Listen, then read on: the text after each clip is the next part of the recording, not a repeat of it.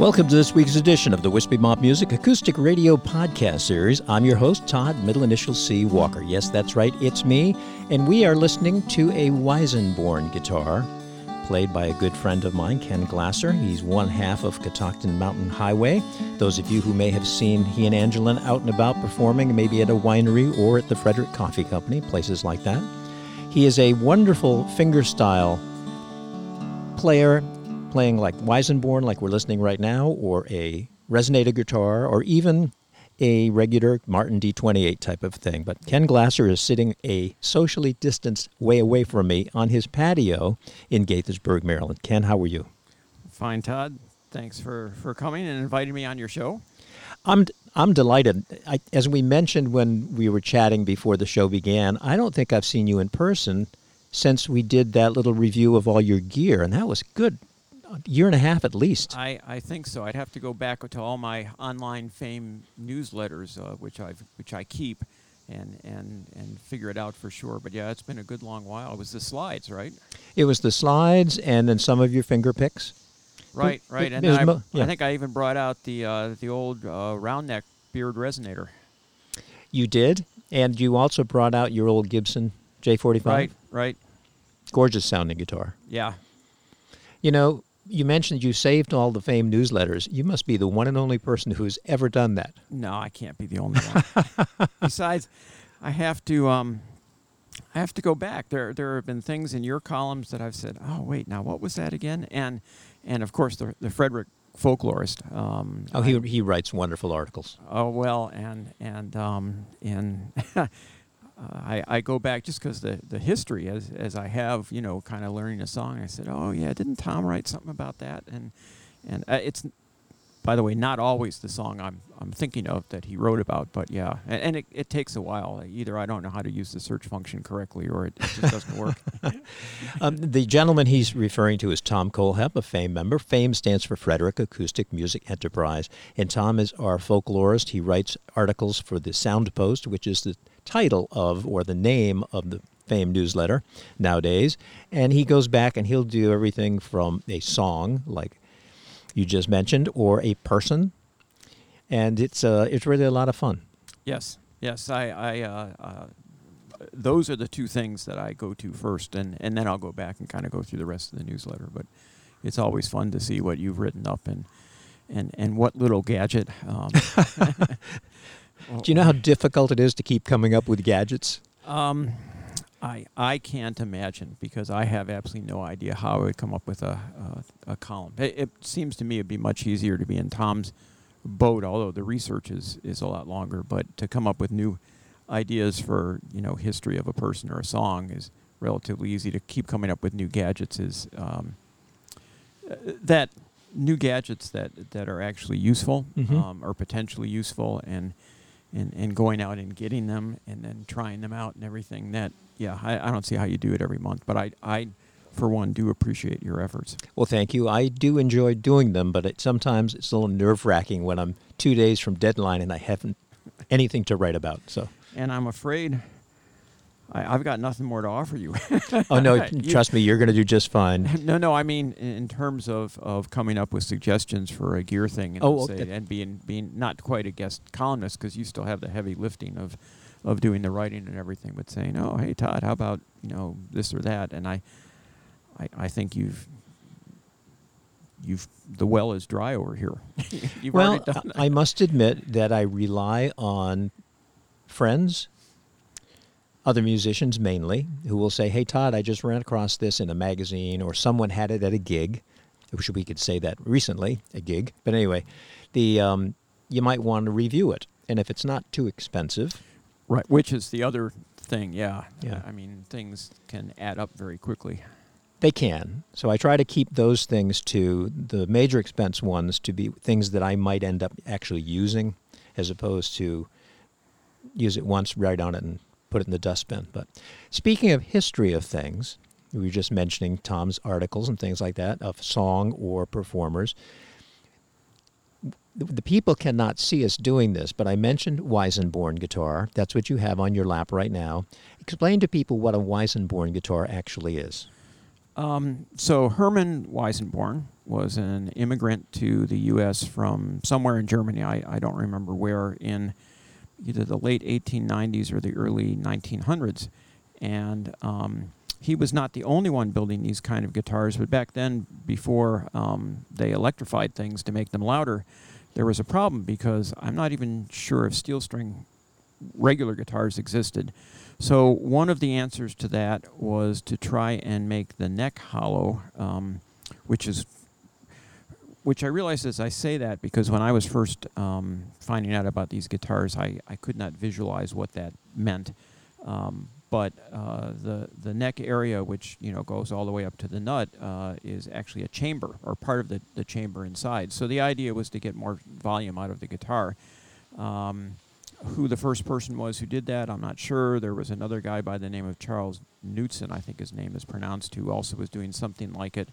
But Weissenborn guitars have held up, I guess, a little bit better, and there were more of them. And they have a particular sound that I cannot describe, which to me was just gorgeous. So when I found out about them, and there are, well, more than a handful, but, several luthiers here and there, and this particular guitar was built for me by David Dart, who's north of San Francisco, on the road to Mendocino in California. That's a song title right there. and at the time, the job I had, I was going out to Foster City, California, right near San Mateo, which is south of San Francisco, and I was getting interested in these guitars and thinking, oh yeah, I'd really like to have one, and oh man, it's a lot of money, and back and forth. So I tacked on a couple days to one of my trips. It was 150 miles, and I thought, not realizing that the road is much like the Pacific Coast Highway at that point. So I did not realize I was signing up for a 4-hour drive up there, and went out to see it, and the next thing I knew, I'd put a deposit down because he said he was going to get me one in 3 months. But it only took 4. And it was well worth the wait, and it's a glorious, gorgeous sounding mahogany guitar that he built for me. But at any rate, they're played lap style. You play it with a steel, much like a Dobro for those of the listeners who understand that, or a lap steel or a pedal steel. I play it more of as a finger style guitar. There are lots of different styles and ways that it can be played, but that's just kind of how I got started on it, and so now I have 3 in my collection, which is probably 2 more than I need. Now I think I've only seen 2. Well, let's see here. So There's a guy named Bill Asher out in L.A. Mm-hmm. I've seen the name. I did not realize this, but until I went out there, and there was a coffee table book by an author about all of this guy's guitars. Jonathan Kellerman is the name of the author, and I found out that Bill Asher is the son of William Asher Sr., who was a TV producer, and Elizabeth Montgomery. Oh. Yeah. Of Bewitched. Sure. Yes. But that's not why Bill Asher Jr. is famous. He's famous because for years he started, he made Weissenborns for Ben Harper. Mm-hmm. He's got electric lap steels, including a Ben Harper signature model. He's doesn't make the acoustic Weissenborns. They're not listed on his website, although I'm sure if you wanted, you could get one from him. And lots of regular electric, and I think he makes acoustics guitars as well. My brother has one of his electrics. So at any rate, one of my Weissenborns, I went out to visit when I was visiting my brother and his family, who were at the time living in Culver City, and I said to Bill, hey, could I come by your workshop and just kind of see how everything's done? And I can't afford one of your guitars. And the next thing I knew, I was I have prototype number 1 or number 2 of his Weissenborns, which is built on a Weissenborn scale, and then the third. I grew up in the Detroit area, and I have one of my cousin's sons who still lives in the area was getting married in Ann Arbor, and I happened to look at elderly Instruments, which is in Lansing, and they had a vintage Weissenborn made sometime in the 20s. They're not really sure when. And so I got another cousin. We were all there in Ann Arbor on Saturday morning. We drove from there to Lansing, took a look at it, and that's guitar number three. And as I say, you know, the Dart is the one I play almost all the time. The others really don't come out of their cases very, very much. This is sort of my go-to Weissenborn when I'm playing it, and I like the way it sounds. The other two don't really work very well for putting capos on. It makes it a little bit harder. And you know, I'm sure you know nothing about buying guitars, and not all of them. No, nothing at all. Many of them spend time in their cases. Now, explain to people, because I can see it, and I've heard you and watched you play your Weissenborn many, many times. It is a six-string instrument, like a guitar, but it's not tuned like most of us would think. Right. So there's standard tuning, which most people tune most regular six-string guitars. And you can tune this guitar like that, but it's very hard to do that and play solo. Mm-hmm. Because you've got a straight edge for playing. You put your steel down, and it's just a straight edge, so you can't play most of the chords that you know people think of. So generally speaking, and I'm going to talk about one or two tunings here. Generally speaking, people play an open D if they're playing a finger style kind of style, and that would be from the low bass string to the high would be D, A, D, F sharp, A, D. And that's a tuning that people do on regular six strings if they play slide, as well as, you know, just for other songs because they like the sound of it. This guitar wouldn't do so well, but you can also tune in like a Dobro G. There are multiple forms of open G tuning as well. And but I just keep this one in D and play it like that, and it's again, if I were going to play as a sideman, well, first I'd be having to do a lot of training to get there. But at any rate, there are other tunings. There's a place called, I assume it's still around.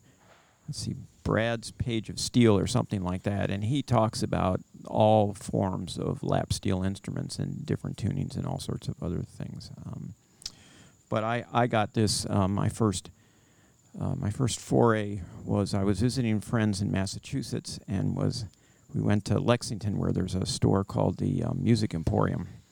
And all of these stores that I've mentioned, if you're in the area, they're well worth a visit if you like to spend countless hours looking at instruments and talking to people about them. And potentially spend lots of money, too. And potentially spend lots and lots of money as well. And I was first thinking about getting what turned out to be this Dart, and I did not. I would chickened out at that point. But I did get a DVD bit from Kelly Joe Phelps, and he does everything, at least at that time, on his lap steel in open D. And Harry Manx, who's another person who I saw who didn't play Weissenborn at the time, but had various instruments, and his actually everything that he plays, including his six-string banjo, is tuned to open D. So it's a relatively known, popular tuning for, you know, if you're in this kind of niche. Now, why would an open G not be as easy or as good for you as an open D? Well, the Dobro G, the problem is that low bass string, which is tuned to G, and there's a lot of tension on the neck. Oh, I got you. And that works on a Dobro because the Dobro neck is basically a solid hunk of wood, and so it can accept that tension. For me to do that on this guitar, because the neck is hollow, it's putting a lot of stress there. And when I did talk to David Dart, who'd built this one, well, emailed back and forth and said, hey, can I try that tuning? He said, well, yeah, but you'd be better off using light gauge strings and, you know, not keeping things tuned like that a lot. The Bill Asher guitar, I could tune that way. Makes me nervous to do it because I asked Bill about that.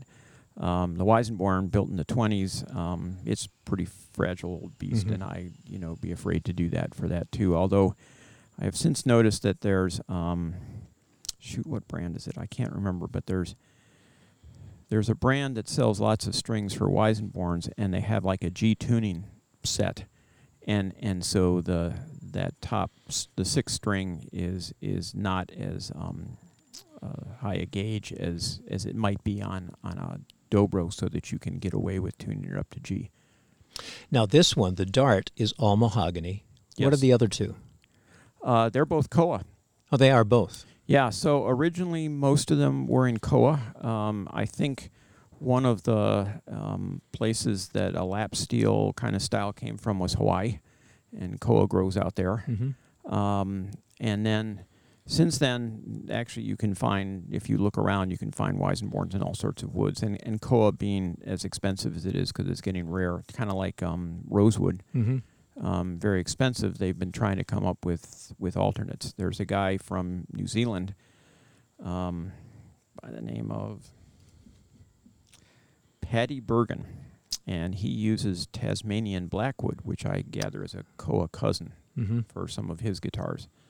When I went out to David, and we were talking about all this different stuff and the different woods, and he had an older koa and an older mahogany for me to try, and I gravitated to the mahogany because apparently I like a lot of bass in my guitars, and there was more bass in the mahogany than there was in the koa. So on my other guitars, which are all dreadnought or jumbo size, I've got three regular six strings, and it's. Let's face it, I'm getting up in years, and so having a large body is difficult when you're sitting because your elbow is up and everything. But if I'm just going to a guitar store and I sit around and play, generally speaking, I'll end up with the same size guitar all over again because of apparently the bass sound is as near as I can tell. Yeah. But I have played a Collins, an OM size that sounded wonderful. It's interesting. You can take, and let's just use Martin as an example, you can take 10 Martin OMs, same combination of woods, and they'll sound completely different.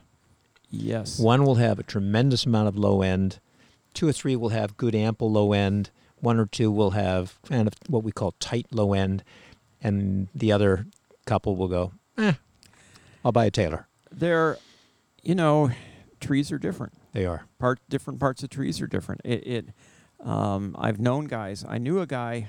The last job I had, eventually, after a merger or two, we got moved out to Frederick, and I knew a guy who was a bass player, and he was buying and selling stuff on eBay all the time. And I don't know electric instruments very well, but it didn't faze him. And I could never do that. I've got hence when I was in Detroit for the wedding, we drove up to Lansing to play the Weissenborn because there was no way in the world I was going to be able to buy it sight unheard, unseen. I really needed to play it and more importantly listen to it before I was willing to plunk over my credit card or sign the check or however I did that. Well, my Dobro's a similar story. I'm segueing on if that's all right. That's fine, yeah.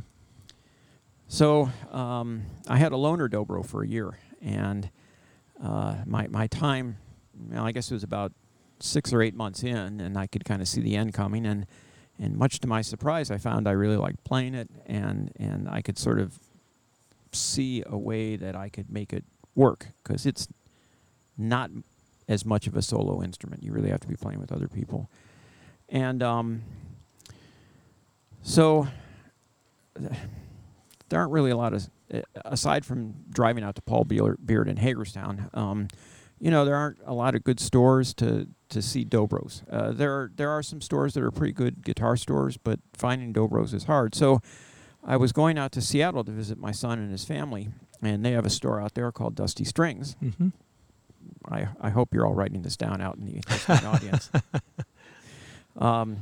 audience. There's Griffin Instruments in Palo Alto as well. I want to make sure I get a plug for them in.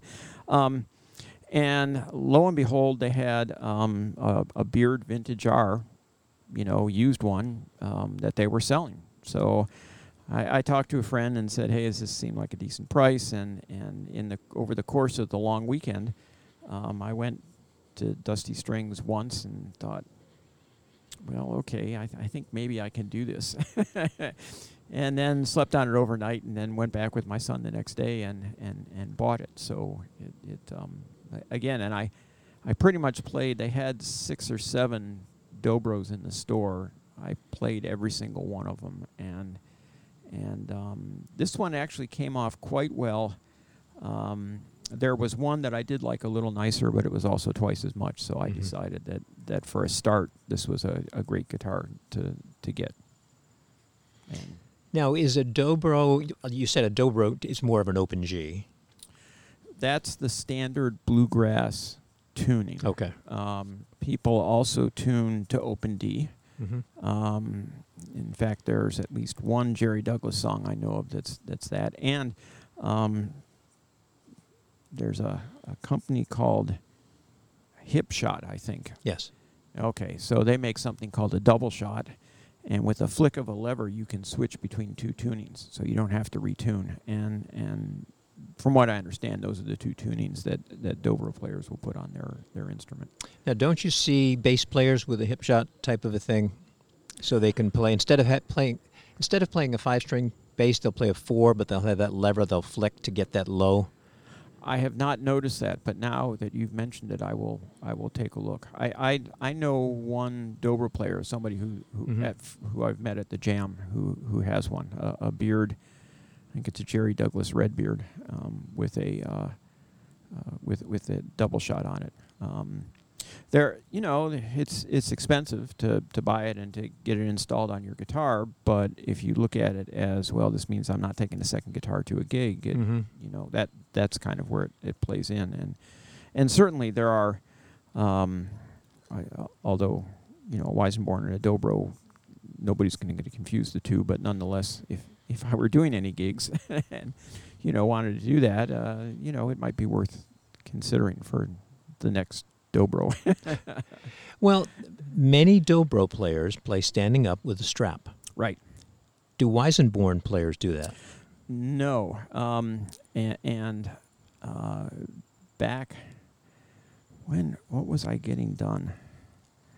This may have been when I had the pickup installed in my round neck Beard, and I asked about that and brought this out, and we tried it. Whoever I was talking to said, "I don't think it's going to work." And the problem is, again, the open neck. There's the open neck gives a lot of flex to the guitar, and either I have too heavy a touch, or maybe it's just not possible. But when you start putting your hands down, both where the steel is and where your fingers are, if you push down on it at all, it changes the string. Okay. So things get out of tune. Well, the other thing, as you were describing that, I was thinking, well, maybe the dampening effect of the wood lying on your thighs adds to the sound.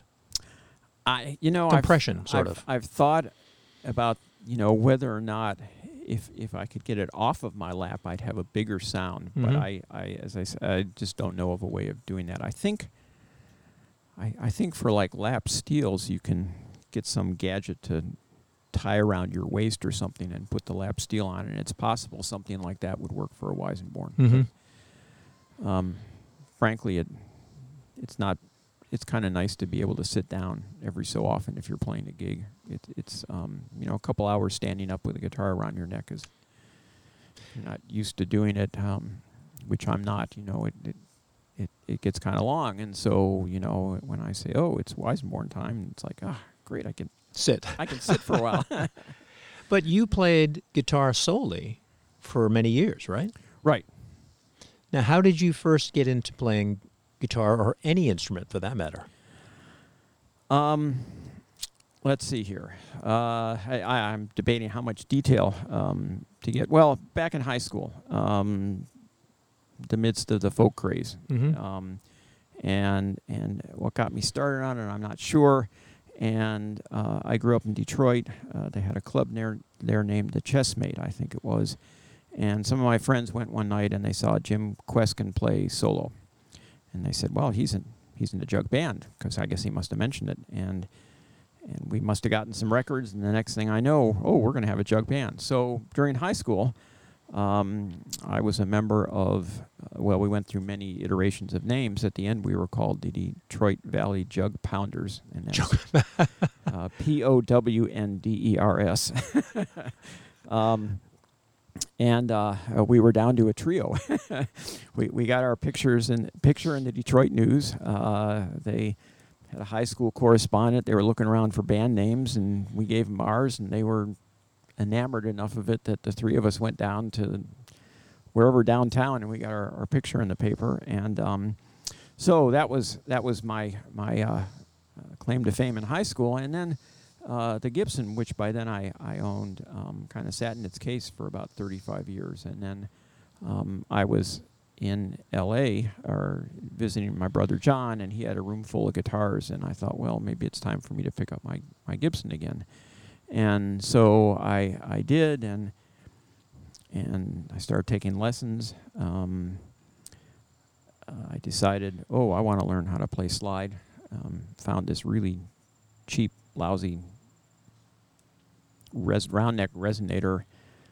I think it was called a Flint Hill. I think it's made in Korea. It's really hard to find anything on them, with the turned out a warp neck, and started playing a little bit on that, and that led to the Beard, an upgrade. It was either going to be that or a National, and Beard at least at the time was a National dealer. So I went up to Hagerstown with a friend, and we came back with that. Ended up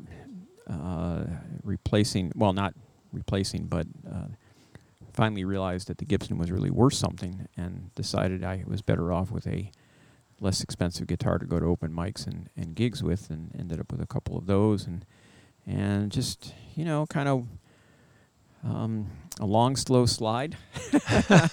One thing led to another.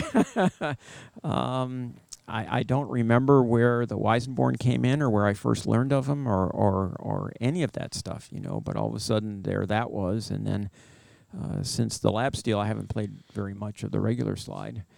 And then the Dobro, just sort of, I wouldn't say a natural progression, but just kind of happened. I'd always been a big Mike Aldridge fan.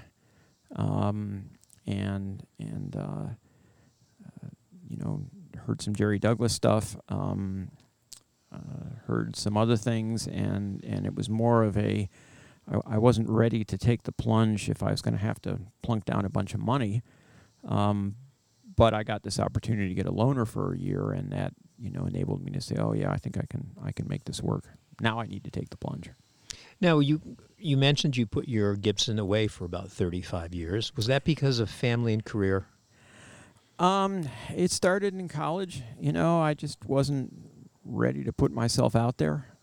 With my friends in the Jug Band, it was one thing, but kind of going and playing solo, I wasn't ready for that yet. And so when I first, I used to go to this place in Springfield, Virginia, called Kate's Irish Pub, which is unfortunately no longer around.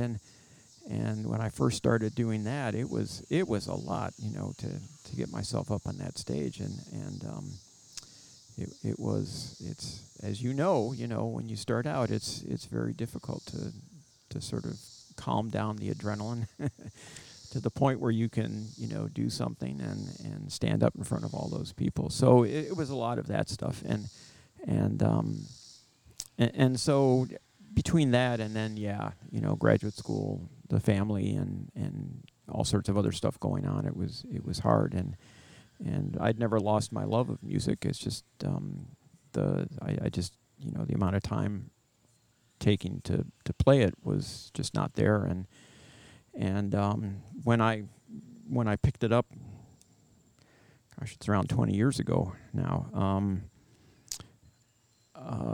It was that's when I actually learned how to practice and play.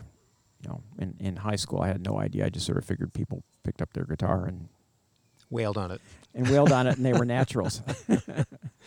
Now, when you played back then during the jug band, you were the guitar player or one of them? Yes, I don't remember exactly how it worked. Let's see. At the end, I was playing guitar and washtub bass. For a while, we had a washtub bass player. The other guy who played guitar also played a banjo. We had someone who played, Howard played mandolin, and he also played the jug. And for a while, we had a drummer, highly unusual, but he was a cousin of one of the other players. And I can't remember who else we had, you know, who kind of came and went, and what the circumstances were of any of the comings or goings. But yeah, at the end there were just the three of us, and I guess it just depended on the song whether there'd be, you know, two guitars or a guitar and a banjo or a guitar and a washtub bass or the jug or any of that stuff. Now, were you primarily a strummer back then, or did you do fingerstyle then as well? I started off pretty much with fingerstyle. You did? Yeah. It just felt natural to you, or? That's a good question. I don't know. I think probably because of Queskin's influence, because he was a fingerstyle player and who we were listening to. And so, yeah, I don't think back then I was using a flat pick at all. I still, I'm better at it than I was, but I don't really consider myself really great with a flat pick. Maybe barely adequate would be better description. Well, that pretty much describes most of our playing. When I say our, you, me, and most of our friends at our level. There's always room for growth, let's put it that way.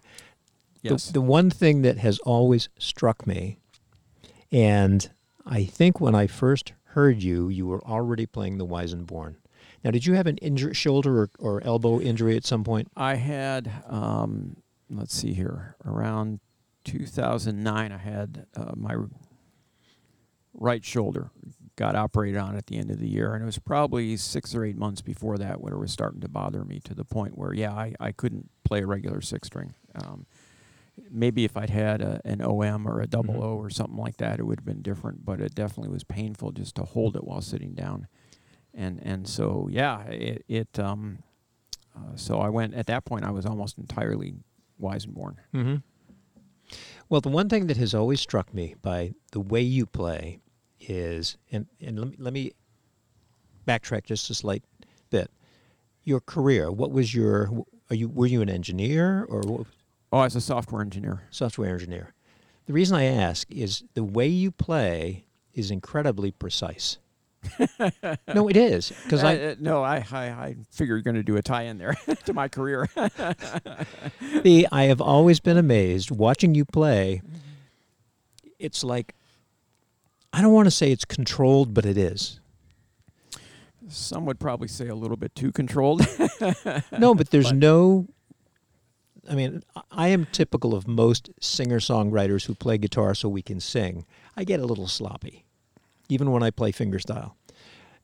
I don't think I've ever seen you sloppy when you play, whether it's the Weissenborn, the Dobro, or a six-string guitar. Oh, well, thank you. You've probably overlooked some things, but yeah, that's kind of you to say, and I appreciate that. Now, is that because that's the way your brain works and tells your fingers to move, or it's just because you're a student of the instrument and it's like, this note goes before this note, so that means I need to do this, and then it just keeps morphing into a performance? Probably more up until recently, I've been very strict about what I'm willing to play in public. So unless I've worked out something to the nth degree, it's rare I'm willing to take it on a stage. And I'm perhaps loosening up a bit on some of that. The Dobro playing has helped with, with that because I've had to wing it a lot more. And so I think it's more what you're seeing is more of a finished product than anything else. It's just I'll play it 10,000 times where nobody can see me. Well, you know, to me... Well, that's a little bit of hyperbole. I probably didn't play. Well, I don't know. I play mine a lot before they ever see the light of day. But the just the way you play, it's very... But you don't... It doesn't look controlled necessarily. Because I'm a guitar player and I'm a little bit sloppy when I play, I notice it because I watch your right hand. Sometimes I watch your left with the bar. But I'm usually watching your right hand, and I have difficulty with my thumb, especially if I put a thumb pick on, hitting the right string in the right order. I can do it maybe for fleeting moments, and then it's going somewhere else. And yours never does. It always goes where it's supposed to. Oh, well, again, thank you. Well, that's, again, part of the... With my right hand, I normally don't have to look and know which strings I'm hitting. And part of what you're saying is my control is probably it's because of that alternating bass. Mm-hmm. It's you know, the thump thump thump thump thump thump, and so it sounds very what's the right word here? I'm not sure, but it organized? No, that's not really it. Well, it's the foundation of what you play. Right. I mean, if you don't mind, put your finger picks on while we're chatting about this so people can understand. Not everyone who listens to the podcast is a player. So if you can just do alternating bass for them so they understand what it is. And which strings are you playing? So right now I'm playing the 6th and 4th, and so those are both a D note, although an octave apart. Depending on what I'm doing or what guitar I'm playing, sometimes it will be 6 and 4, sometimes 6 and 5. Depending on the chord, on a regular 6 string, it could be 5 and 4. And normally speaking, on a I call it a regular guitar. It seems silly to call it a 6 string because they're all 6 strings. Right.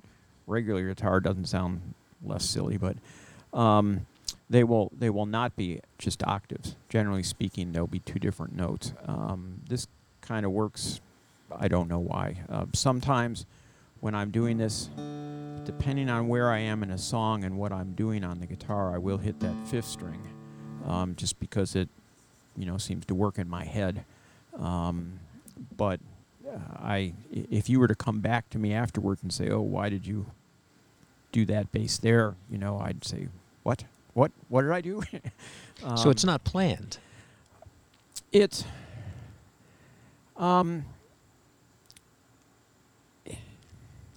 Entirely 100%. I wouldn't say it's 100% planned. When I'm doing a fingerstyle song, generally speaking, it's pretty planned and pretty practiced, so it comes out pretty much the same, you know, all the time, as long as I've stayed current with it, that is. It's just harder for me because I'm tied to that bass, you know, that alternating bass all the time to get out of something that I've figured out how to do to make it work. There's usually not as much going on if I'm singing at the same time, although there are people who would argue that point with my assertion. But nonetheless, you know, when I've listened to stuff and tried to learn it, to me, a lot of what I'm trying to learn is the undercurrents, what's going on with the guitar while they're singing, and how can I do that at the same time. Some of the things that, especially at the beginning at the Weissenborn, just were just sitting down and the Kelly Joe Phelps song that I played that there's no way in the world I could reconstruct for you right now. You know, I just sat down in my living room in front of the TV and put that DVD on, and we played it together 10 times. Well, I don't know if it was 10,000 times, but, you know, it was a lot of times just to try and get it so I could, you know, play and sing at the same time, just because they're... there's usually, it's not exactly the same, and sometimes even the beat, or there will be notes in the guitar when I'm singing, and so it's a matter of trying to, I can't say not think about it, but not think about it consciously. So the history of the Eagles, two-part documentary, which I've seen multiple times. The early Eagles were one of my favorite groups, still is.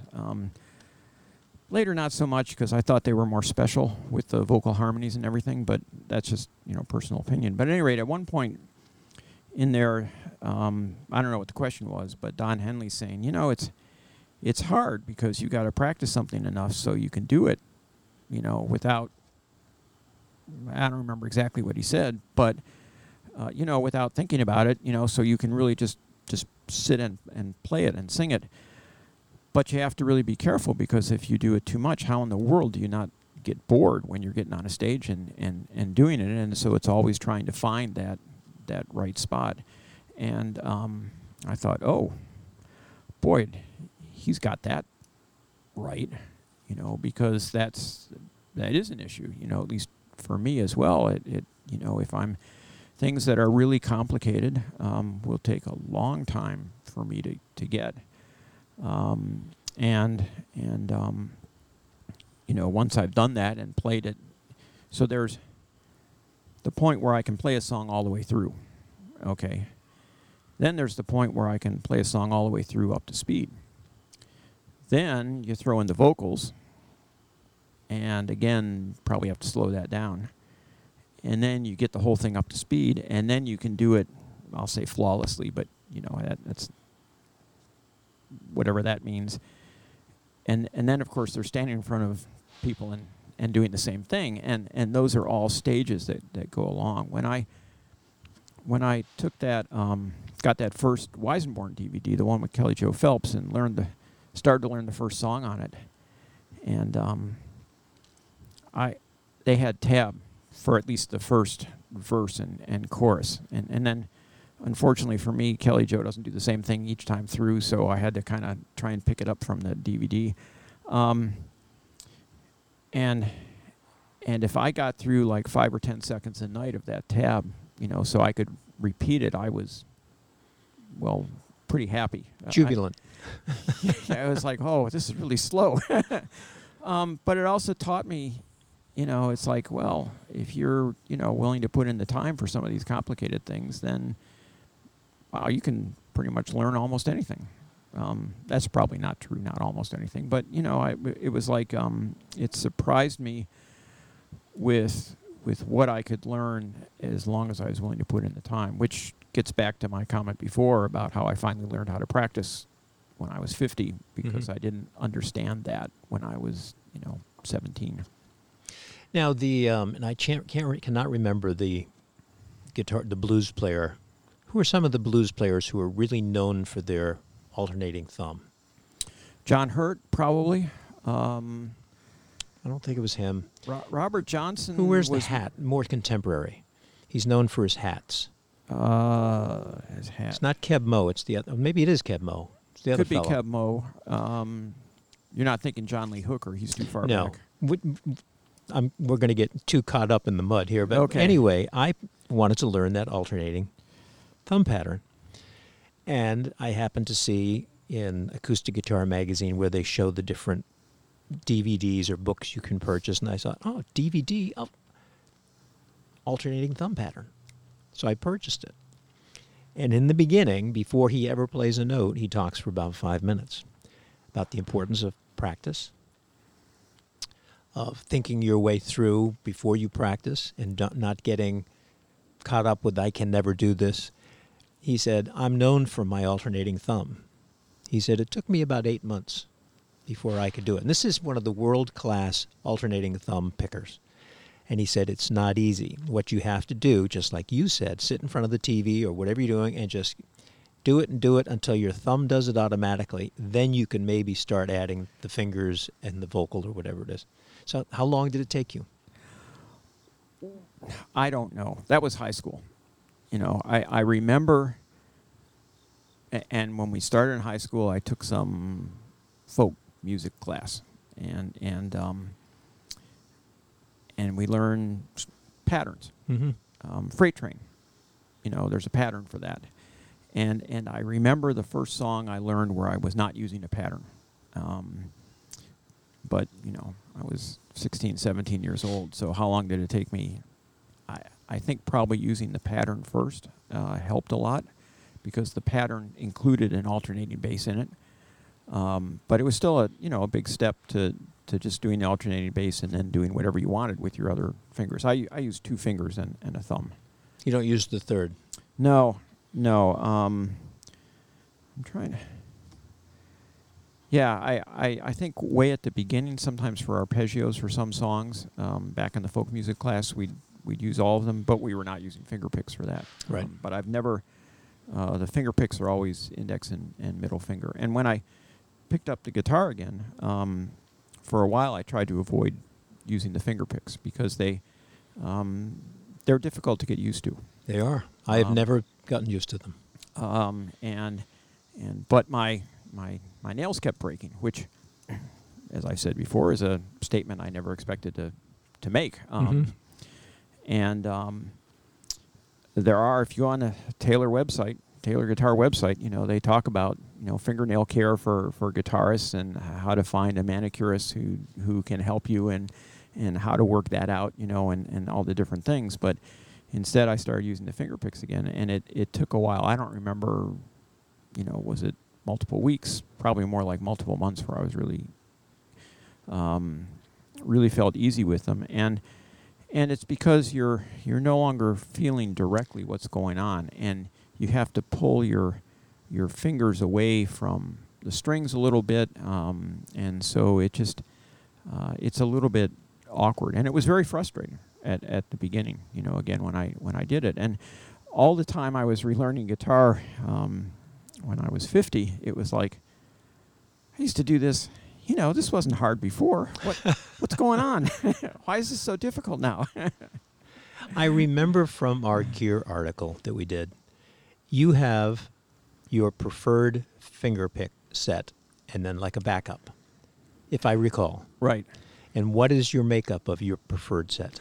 Well, so these are my lap steel preferred set. Oh, they're different for a guitar or for dobro. They are different. So I take lessons sporadically from a guy in Western Massachusetts, and when I was starting to play dobro, I just asked him one day what he used, and these are something called Pro Pick, and the angle of these is not like straight; it's at a slight angle. I don't remember, towards the back. Well, and your finger rolls over. It's not a straight edge. Well, it's because you're sitting down with it, and so the angle is slightly different. And I use these for that, although these I'm not as comfortable. I use Dunlop picks for a regular six-string. Same thumb pick. This is a Golden Gate thumb pick, which I picked up from a guy named Scott Ainsley. And his instructional DVD on Robert Johnson songs back when I was doing slide. And this was his thumb pick of choice, and I said, okay, let me try that. And so every time I would go out to Foster City for work, I'd head over to Griffin Musical Instruments down in Palo Alto at the end of the day, and one of these great stores just let you sit around and play all you want. They never got enough in sales from me, other than my Little Martin. I came close, but never ended up getting anything. And so I'd be sure, you know, I'd buy thumb picks and finger picks, even though, you know, finger picks never wear out. They're made of brass or metal or something. You know, you have to do an awful lot to break one. So I've got a drawer full of finger picks that I'll never need. Thumb picks, they're plastic, so eventually they break, but not very often. And so I'd buy those. I'd a copy of the Fretboard Journal or something, you know, just so I'd walk out of the store having purchased something every time I walked in. It was not an even trade, but made me feel a little bit less guilty. Now I'm curious.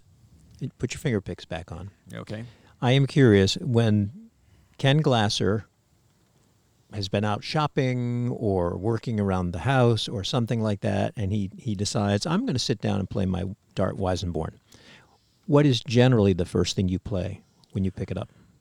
There's no generally. There is not? No, it depends. I go through cycles of doing certain things. If I'm learning something, it may generally be that.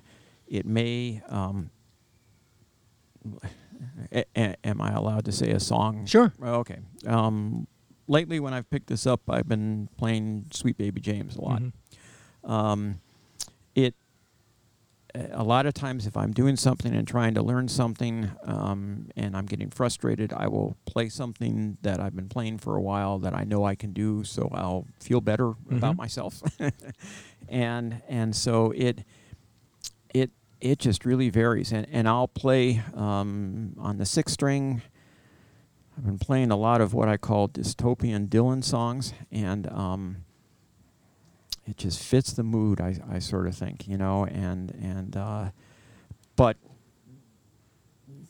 you know, that's just sort of what's going on now. In 6 months, I could be playing Illegal Smile again. And that's a John Prine song for all of you who aren't familiar with it, and you should go off to YouTube and find it. Well, I'm curious, do you ever take the thumb pick and just go across all six strings? Or is it... in the midst of a song? Yeah, or just sitting around, just... because the only way to play a full chord is put the bar on all the strings, right? Or leave it off completely. Right. So just do one completely open for us. Ooh, it sounds so good. I will do that when I'm tuning up. Yeah. And sometimes at the end of songs. Very rare that, except maybe...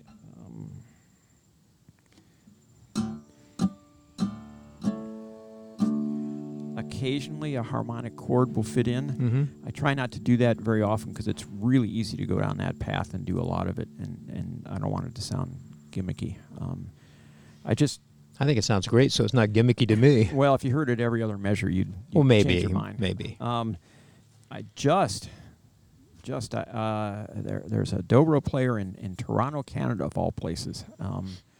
Comes from Montana, I think. I don't know how he ended up in Toronto, by the name of Ivan Rosenberg. And he did a series of, I think, 75 nightly lessons. And I went back to him way after and said, you know, hey, can I buy some of your lessons? Whatever. So I got a couple of them, and he started talking about something called palm harmonics, which I'd never heard of before. I'm guessing you can do this on any guitar where you you put your... well, in this case, the bar, you put your palm 12 frets down from wherever you are, and you can get a harmonic wherever you want on the fretboard. Apparently, Mike Aldridge was a master of that. I got lucky, and I hit it that time. I'm really terrible at it right now. But it's another, you know, tool. It will make sense. And he... As Ivan was going through, I think he was doing... was he doing Wait a Minute?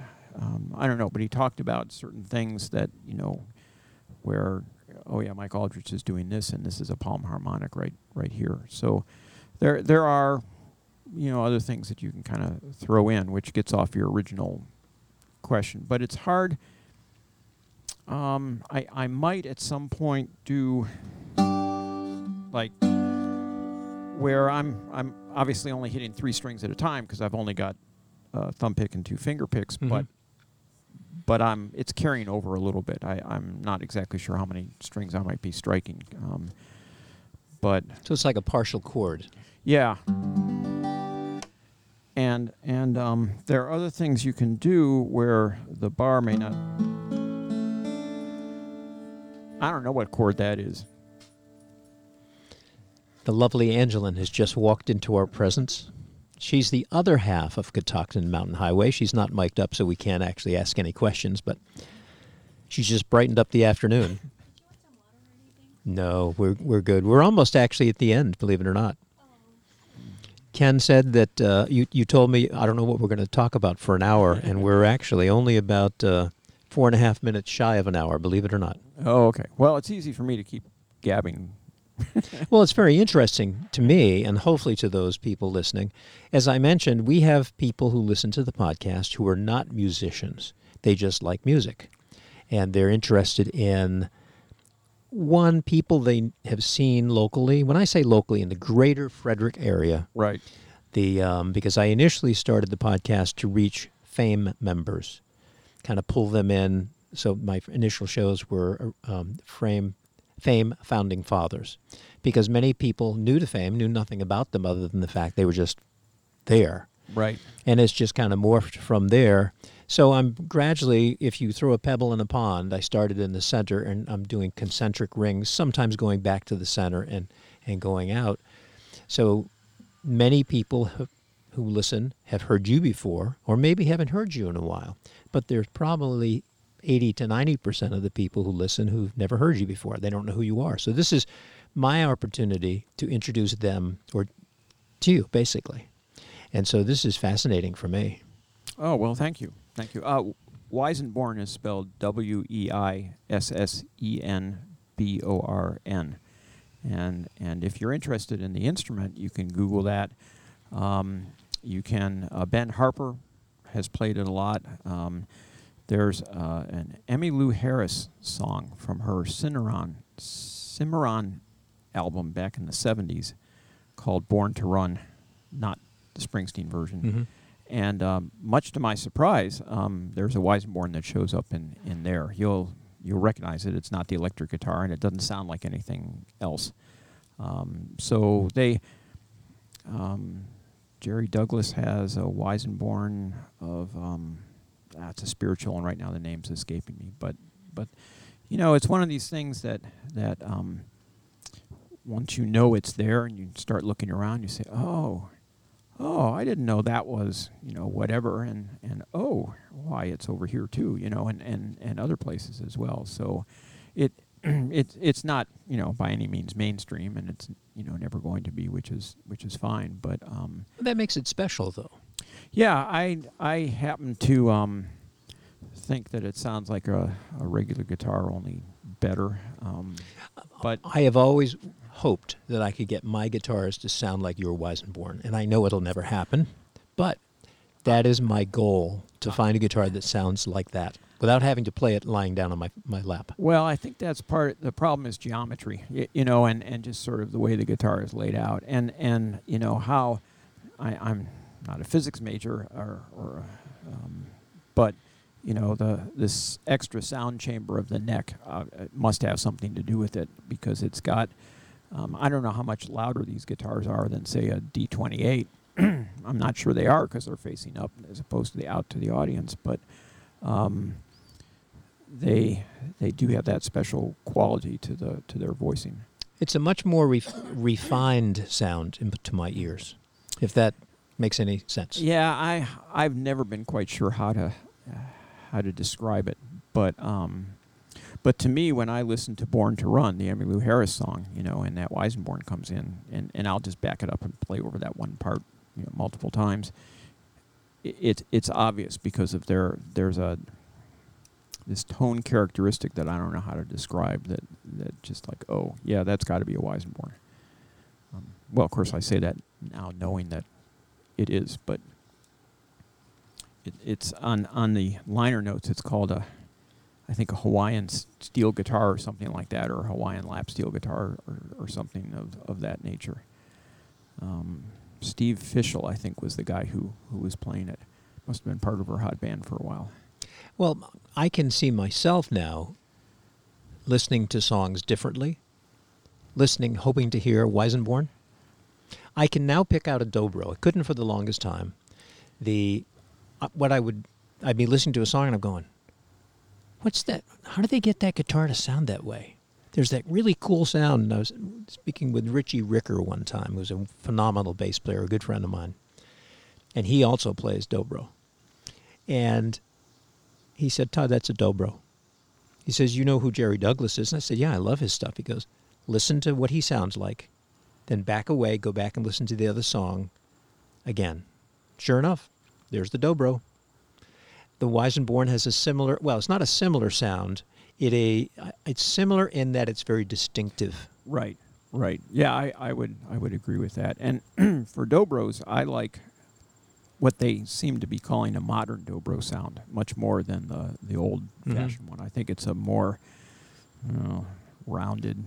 It's the old ones I find thin and metallic and clanky. Hope I'm not insulting anyone out there. No, I'm sure you're not. The new ones are just gorgeous. Paul Beard. I've played some when I was first going out to look at Dobros to possibly buy one, and I went up to Beard's shop, and I thought I knew what I was going to buy, but unfortunately the ones I wanted to buy were 2 or 3 times as expensive, and that's when it's like, I like the modern sound. Great. Well, there's one musical piece that you perform quite often. You're going to play it for the outro, but you have been very successful in joining your performances, your musical performances, with your love of baseball. Tell people about that. So I have an arrangement of both the Star-Spangled Banner and O Canada on the Weissenborn. And in 2013, which was the first year I did this, the Washington Nationals, they've held auditions every year. And I went in, they're always held in March, always cold. And I went and I was able to play the after my national anthem performance. I was the only one for the auditions who was playing an instrument. And I got to play on August 6, 2013, and play the anthem in front of, before a game. It was, it's still thrilling. It's still thrilling, but fortunately, the last times I've gone, I don't use up quite as much adrenaline, so I'm able to enjoy it a little bit more. I'd love to just sit there and enjoy the entire experience, but I'm afraid I'll ride off the rails if I don't, concentrate. But it's great. You get to go on a major league field. I can't look up and see myself on the Jumbotron, which is just as well. But, it's just, to me, I still, every time I walk into a major league baseball park and see that grass for the first time, I still kind of get a chill. And yeah, I love going to baseball games. I don't get to nearly as many as I'd like to, but... and so it's wonderful. It's just been a great experience that I've been able to do it, both in Washington and in Baltimore. Both clubs have been, more than kind, more than wonderful to me and enabling me to do this. I've just really appreciated every time I've done it, and it's a glorious experience. Who gets to be on a major league ballpark on the field? You and James Taylor. Me and James Taylor. The Grateful Dead. They have a 3 or 4 part harmony, or maybe that's Huey Lewis in the News. It's Huey Lewis in the News. Just a wonderful, wonderful version. Last year, at the Nats audition, there was a group of 4 or 5 teenage girls who did something like that. That was great, and of course I have no idea who they call back or why. The whole process is more opaque than applying to colleges, but I sure hope that those young ladies got to sing their version before a game. They sure deserved it. But yeah, it's cool kind of seeing the auditions, because you're all sitting there nervous. In some ways the audition is harder than the actual performance, because you're sitting there waiting for everybody else to go on. It's not like you're in a green room and can practice and stay warmed up. But yeah, the whole thing is a really cool experience if you can keep your adrenaline down low enough to enjoy it. Well, I want to thank you for allowing me to come down, hang out in your backyard, front yard. I guess you're in a kind of an interesting location house-wise, so this is kind of like your front side backyard. We had discussions about that at the beginning. I've come around to Angela's way of thinking, I think this is the front yard. Front yard, okay. But thank you again for allowing me to come down. This has been fun catching up. I want to remind people that they can catch the podcast on either iTunes or Apple Podcasts, or they can go right to the site, wispymopmusic.podbean.com, and Podbean is spelled P-O-D-B-E-A-N, wispymopmusic.podbean.com. And the show is produced by myself, Todd, middle initial C. Walker. Yes, that's right, it's me. From our studio in Frederick, Maryland, or on location, as we are today, in Gaithersburg. And we're going to end the show with my good friend Ken Glasser performing what? Star Spangled Banner. There you go.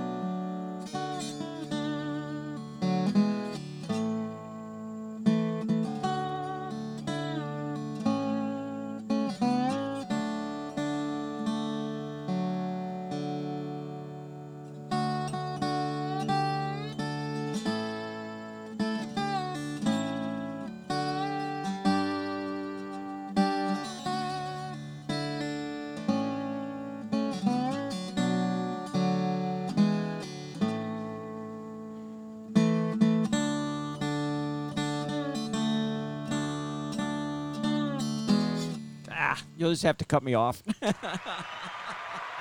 There you go, ladies and gentlemen. Ken Glasser and the National Anthem, played on his Weissenborn guitar. Thanks so much for tuning in. We'll catch you next time.